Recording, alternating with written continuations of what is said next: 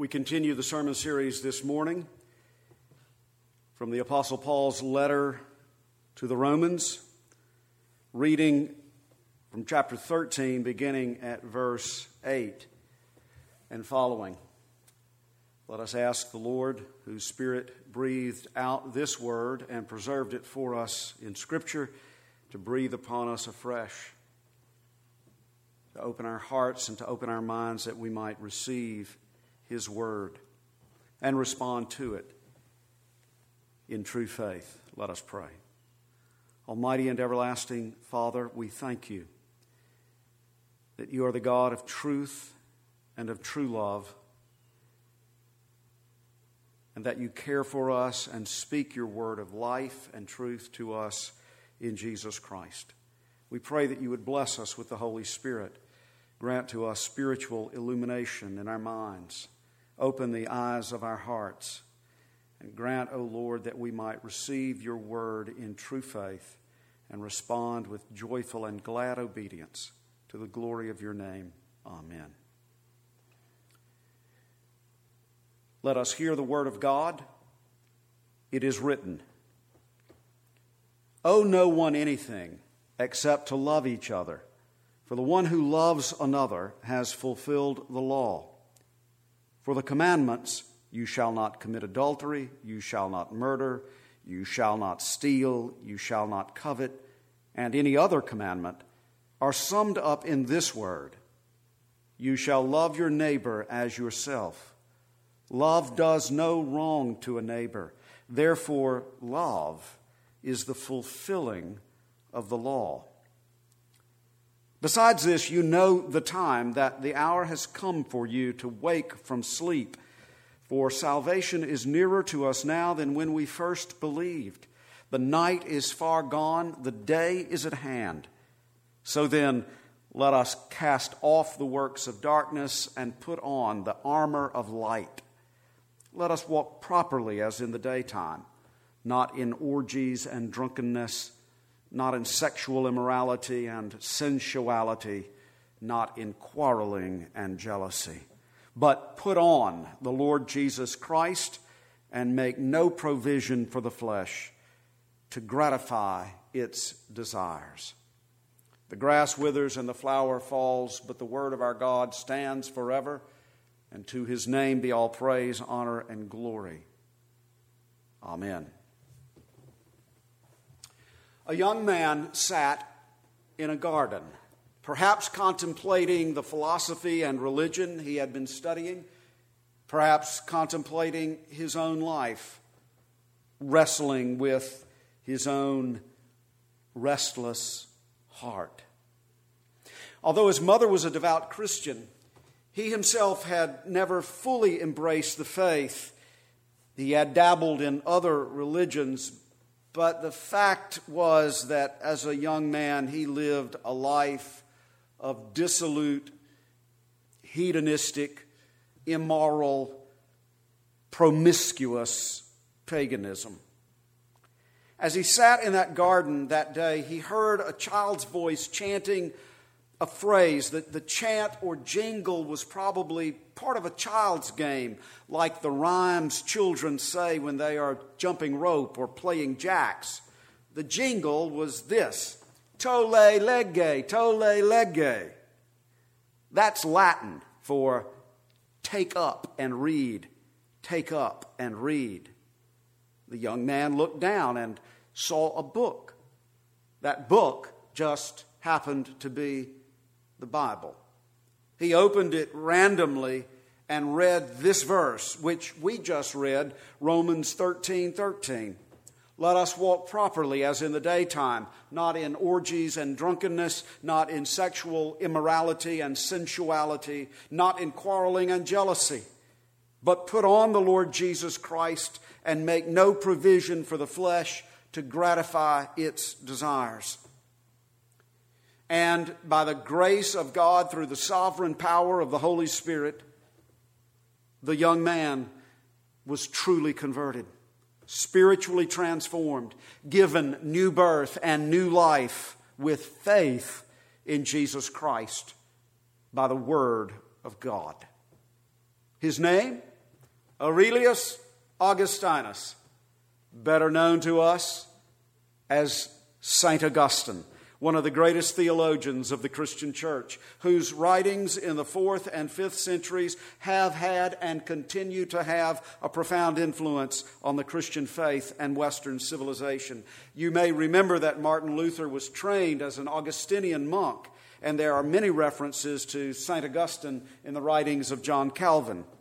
Therefore, even though he lived in the fourth and fifth centuries, St. Augustine is sometimes called the father of the Protestant Reformation of the 16th century. And it was this verse, Romans 13 13, which the Holy Spirit used to bring about his spiritual transformation, his conversion. So let's turn now to Romans 13, 8 through 14, and, and see the larger context of this verse, which the Holy Spirit used to bring about Augustine's conversion. Now, the first thing to note, again, remember, is that we are in that section of Romans which teaches us how to live as Christians in response to the mercies of God. The Christian life, Christian discipleship begins with the mercies of God. Romans 12, 1 and following. Paul proclaims the mercies of God in chapters 3 through 11, in which we read in various different passages expressed in different ways that Jesus was the wrath appeasing, justice satisfying, sin atoning, substitutionary sacrifice for our sins, necessary for our reconciliation with God. The mercies of God flow to us in and through Jesus Christ. As Romans 5 8 says, God shows his love for us in that while we were still sinners, Christ died for us. The mercies of God flow to us through Jesus Christ. Now, in chapters 12 through 13, the Apostle Paul gives inspired instructions for Christian living, inspired instructions for Christian discipleship in response to the mercies of God. Last Sunday, we read the preceding passage regarding government authority, which concludes in verse 7 saying, Pay to all what is owed to them taxes to whom taxes are owed, revenue to whom revenue is owed, respect to whom respect is owed, honor to whom honor is owed. That is how the Christian is to live in relationship to the civil authority. But Paul then continues in verse 8, picking up on that language of paying what is owed, keeping short and clean accounts and makes a broader application. Owe no one anything except to love each other. For the one who loves another has fulfilled the law. So now it's, it's not about obeying the laws of the land, the laws of the civil government. It's about obeying the law of God. And not only obeying the law of God, but fulfilling the law of God. But listen to the way in which Paul transitions into that. The command to owe no one anything, verse 8, owe no one anything, may be applied as a general principle of financial management and stewardship. That is, pay off debts in a timely fashion. Don't be a person with the reputation of being a freeloader or mooching and bumming off of others. Don't put yourself in a position that you will be buried in debt and unable to pay what you owe. Now, that's good financial counsel from the Bible, and I think it's a good application of this verse, but, but really, even more so, I think Paul says, owe no one anything as a way of transitioning to and setting up the real point of what he's about to say. Love each other. Love each other. Owe no one anything except to love each other. That's the obligation which is always outstanding. When we pay a financial obligation, we're done with it and we can forget about it. We're all paid up.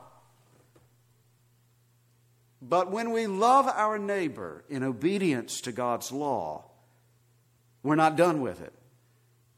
The obligation continues.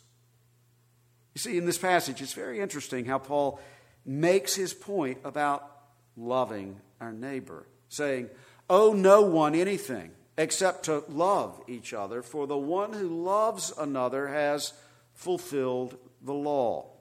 The commandments you shall not commit adultery, you shall not murder, you shall not steal, you shall not covet, and any other commandment are summed up in this word you shall love your neighbor as yourself. Love does no wrong to a neighbor, therefore, love is the fulfilling of the law. Now, the fact that the Apostle Paul cites some of the Ten Commandments shows us that, yes, yes, the Ten Commandments have relevance and a role to play in the Christian life. No, the Ten Commandments do not serve as a means of our salvation. Paul has already made that clear. By the works of the law, no human being will be justified in God's sight. Romans 3:20. It is also true that the ceremonial laws of the Old Testament, the dietary laws, the ritual cleansing laws, have been fulfilled by Christ and in Christ, and they no longer apply in the new covenant. They pointed to Christ. Christ has come, Christ has died, Christ is risen. Those Old Testament dietary ritual laws have been fulfilled and have passed away. And the civil laws of ancient Israel, though they may embody enduring principles, are no longer in force as they were in ancient Israel. So some of the laws of the Old Testament no longer directly apply to the Christian life, but the Ten Commandments express the enduring, abiding moral law of God, which continues to apply to all people in all places throughout all of history. The first tablet of the Ten Commandments shows us, teaches us how to love God. The first tablet of the Ten Commandments defines love for God. The second tablet of the Ten Commandments teaches us, shows us how to love our neighbor, defines love for neighbor. And in telling us how to love God and how to love our neighbor, the Ten Commandments also reveal to us our sin, how we fall short of loving God and our neighbor as we ought. And so the commandments show us our need of a Savior, and they point us to the Savior who perfectly kept all of the commandments and fulfilled all righteousness. Jesus Christ, because he committed no sin, because he perfectly obeyed each and every one of the commandments, he was able to bear our sins in his own body on the tree, to atone for our sins, to satisfy the justice of God against our sins. And we, through faith in him, are credited, credited with his righteousness. Credited with his righteousness. We receive his righteousness, our justification by his grace as a gift. We, we are justified by his grace, received through faith. That's the mercy of God through Jesus Christ, and we receive God's mercy by receiving Jesus Christ in faith. And then what? What happens in real conversion? What happens when justification by grace alone, through faith alone, in Christ alone, really takes place in our lives? What happens when justification by grace alone, through faith alone, in Christ alone, becomes more than a motto, more than a slogan, more than a doctrine, but a real experiential reality in our lives? What happens? When justification by grace alone, through faith alone, in Christ alone, really takes place in our lives. The Holy Spirit takes away our heart of stone and gives us a heart which is tender toward God. The Holy Spirit sets us free from the overwhelming and enslaving power of sin and empowers us to obey the law of God with a grateful and happy heart. The love of God is shed abroad in our hearts. We know that God loves us.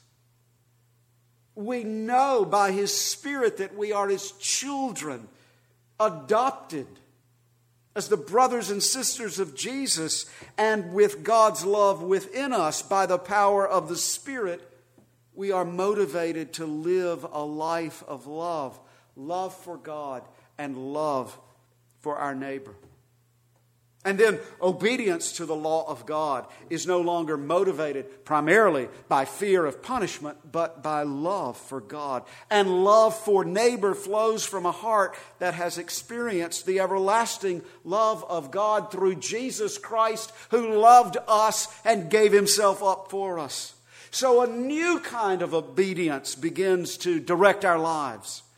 Not the obedience of a fearful person living under the law of a tyrannical government, but the obedience which flows from a wellspring of love. Love for God, which shows itself in love for neighbor, because God has first loved us and sent his Son to be the atoning sacrifice for our sins. In this passage, the Apostle Paul refers to only a few of the Ten Commandments from the second tablet concerning love for neighbor. That does not mean that the other commandments do not apply. Of, of course they do.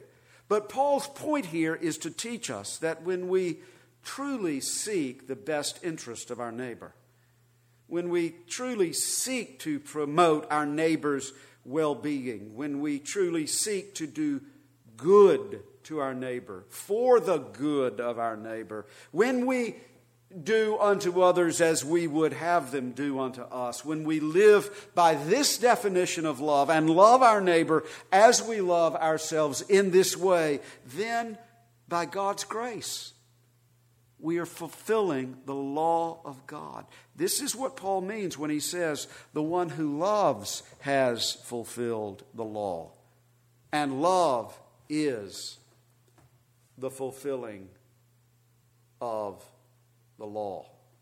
So, for example, if you look at the commandments and you say, you shall not murder. Well, okay, so I've, I've never murdered anyone. Okay, I've, I've kept that. And um, uh, you shall not commit adultery. Well, I've never done that uh, literally, so I've kept that. And uh, you shall not steal. Well, I haven't stolen much, so I've, I've kept that. I'm, I'm good. No, no, you haven't kept the law. You haven't fulfilled the law. Because when expressed in that way, with that attitude, as checking off negatives that you have not literally committed so as to avoid punishment for sin, there's no love for your neighbor expressed in that. It's still all about you. And Paul says the one who loves another has fulfilled the law. Love is the fulfilling of the law. That's true obedience to the law when it's motivated by love for the other. So the Ten Commandments ought not to be thought of as laws written on stone to which we offer external obedience by avoiding certain sins out of fear of punishment. At least, not primarily so, not for the Christian. For the Christian, the Ten Commandments are an expression of God's love for us, His intention of blessing upon us. And so our obedience to the commandments are to be an expression of our love for God in response to His mercies, and therefore our love for our neighbor. The Ten Commandments, rightly understood, rightly applied, serve as a pattern for Christian obedience in response to the mercies of God. And when motivated by love, obedience to the Ten Commandments takes on a positive character and a spiritual nature. And what I mean by that is this for example, if I love my neighbor, I will not merely not murder him, but I will seek to do that which protects his life and promotes his well being, and will seek to show him or her kindness in a way that brings blessing to his or her life and enriches and promotes his or her life. If I love my neighbor, I will not merely not steal what is his or hers, but will seek to protect his or her property in it so far as is possible.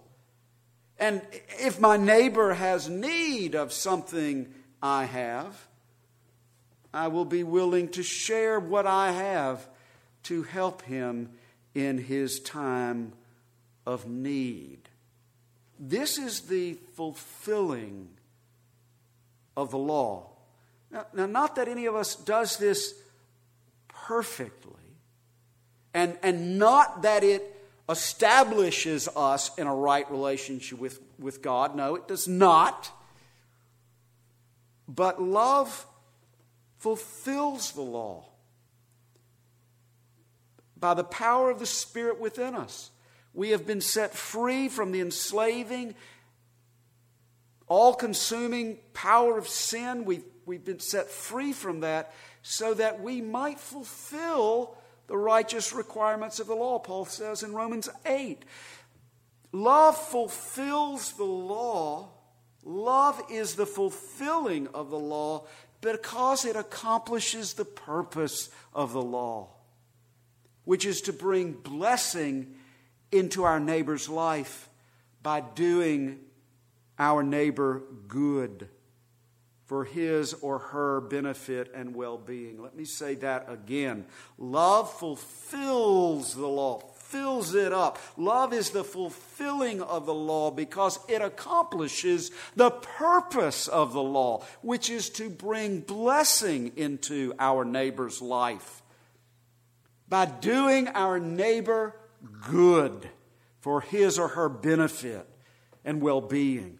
Love fulfills the law because love turns us outward toward our neighbor and away from our selfish, self centered, sinful desires. This is what changed the life of Aurelius Augustinus.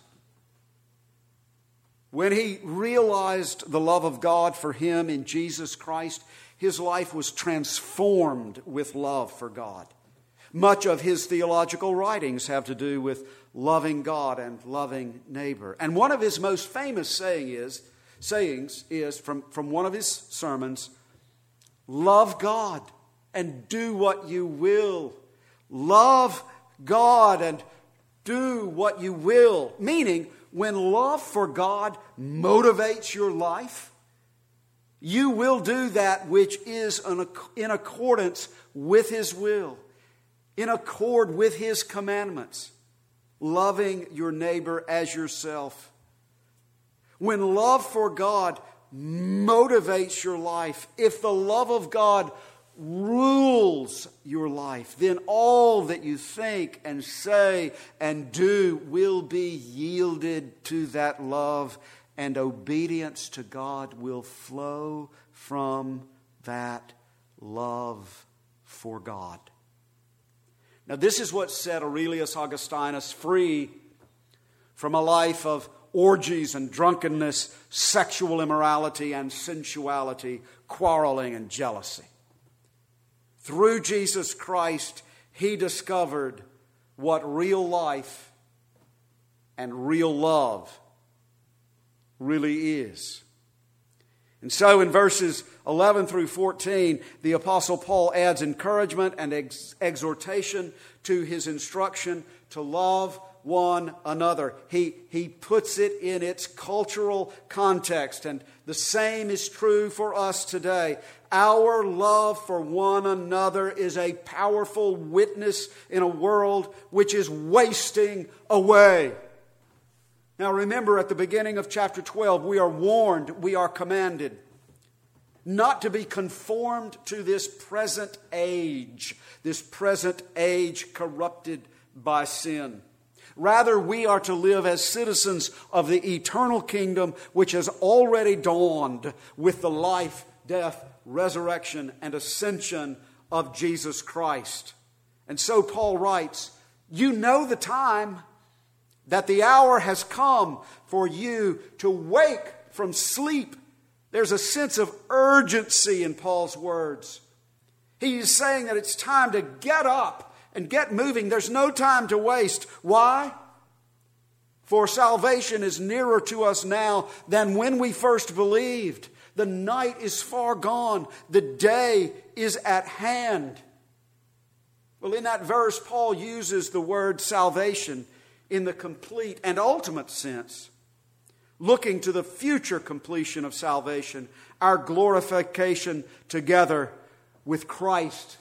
And isn't it true the sands of time are sinking. Every day lived on earth is a day nearer to heaven for the faithful Christian. Salvation is nearer to us now than when we first believed. History is moving toward its conclusion and consummation with the second coming of Christ in power and glory. There's no prediction in that statement. I'm not talking about some kind of timeline chronology here. Christ has come, Christ has died, Christ is risen, Christ has ascended to the right hand of God the Father Almighty, and Christ will come again and in power and glory to judge the living and the dead. It does not matter whether his coming occurs in two days, in two years, or 2,000 years, or 20,000 years. When he comes, we will witness it. And when he comes, history will be gone in a flash. In the twinkling of an eye, eternity will unfold before us. When he comes, then we will know that a thousand years are as but a day. And even prior to his final coming. When we die, if we die before he comes, even if we live to be a hundred and one, even if we live to be a hundred and one, when we breathe our last breath, we will realize that life on earth is but a breath, a mist, and a vapor. The Word of God is saying to us, Wake up, get up. The light has come, the light is shining. Come out of the darkness of this dying world, come out of the darkness of sin, and be done with it and live as people of light. For the light of Christ has come into this world, and we're to live in the light of Jesus Christ, clothed with the armor of light, the, the armor of his righteousness and his truth and his goodness and his grace, prepared to serve Christ and to do spiritual warfare for Christ in this world. Rather than wear the clothing of this sinful world in works of darkness, we are to put on the Lord Jesus Christ, to clothe ourselves with His love and His righteousness and His truth and His power, to live in Him, to walk in His steps, loving God and loving neighbor. And make no provision for the flesh to gratify its desires. Don't let the impulses and inclinations of your sinful nature, which reside continually within you, to draw you aside and draw you back into the darkness. Make no provision for the flesh to gratify its desires. The call to put on the Lord Jesus Christ is the call to bear his likeness and to live as his witnesses in all that we do and say. And that leaves no room for us to pursue our sinful, selfish desires. That is the call which awoke Aurelius Augustinus out of his sleep and brought him into the light of God's kingdom. Now, think about it. There is no love for God, there is no love for neighbor. In the excesses of bacchanalian debauchery, orgies of food and drink, and other materialistic excesses for the sake of gluttony and drunkenness fleshly pleasure. There is no love for God or love for neighbor in sexual immorality and sensuality, despite what this world tells us. Oh no, there is, there is no love for neighbor in sexual immorality. There is no love for the other in sexual immorality. It's all self centered. There is no love for God or neighbor and quarreling and jealousy, relational strife in which we're always fighting to have our way and what you see on the news or read on the internet or what you read on the magazine covers in the grocery store checkout lines. I mean, don't buy them, but you can't help reading jealousy, quarreling, strife.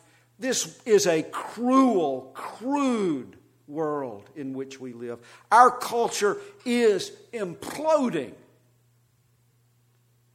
in cruel, crude, barbaric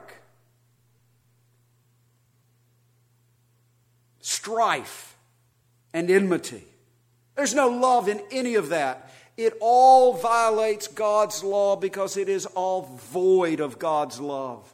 It violates God's law because it is void of God's love. And as we read this passage today, doesn't it seem to you that it was indeed written for us for this very day in which we live, in which there is so much darkness, in which there is so much emptiness and excess, so much selfishness and lovelessness, in which there is so much quarreling and jealousy, in which there is so much opportunity to gratify our sinful desires. A world very much like first century Rome, a world very much like the fourth century and fifth century in which Augustine lived, in which he witnessed the collapse of the Roman Empire. A young man sat in a garden He had been looking for love in all the wrong places. Perhaps he was wrestling with his own restless heart. But after he had experienced the love of God in Jesus Christ, St. Augustine wrote, You have made us for yourself, O God, and our hearts are restless until they rest in you.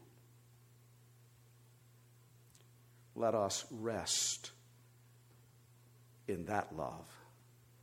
Let us live in that love. Let us show forth that love and thus fulfill the law of God to the glory of his name. Amen. Let us pray. Our gracious Heavenly Father, we thank and praise you that you are the God of love, the God of truth, the God of grace, the God of sovereign, saving grace through your Son, Jesus Christ. We pray that your Holy Spirit will root your love in our hearts and that our hearts will be rooted in your love so that we might grow more and more into the likeness of Jesus, who is himself the embodiment of your love, and show forth his love,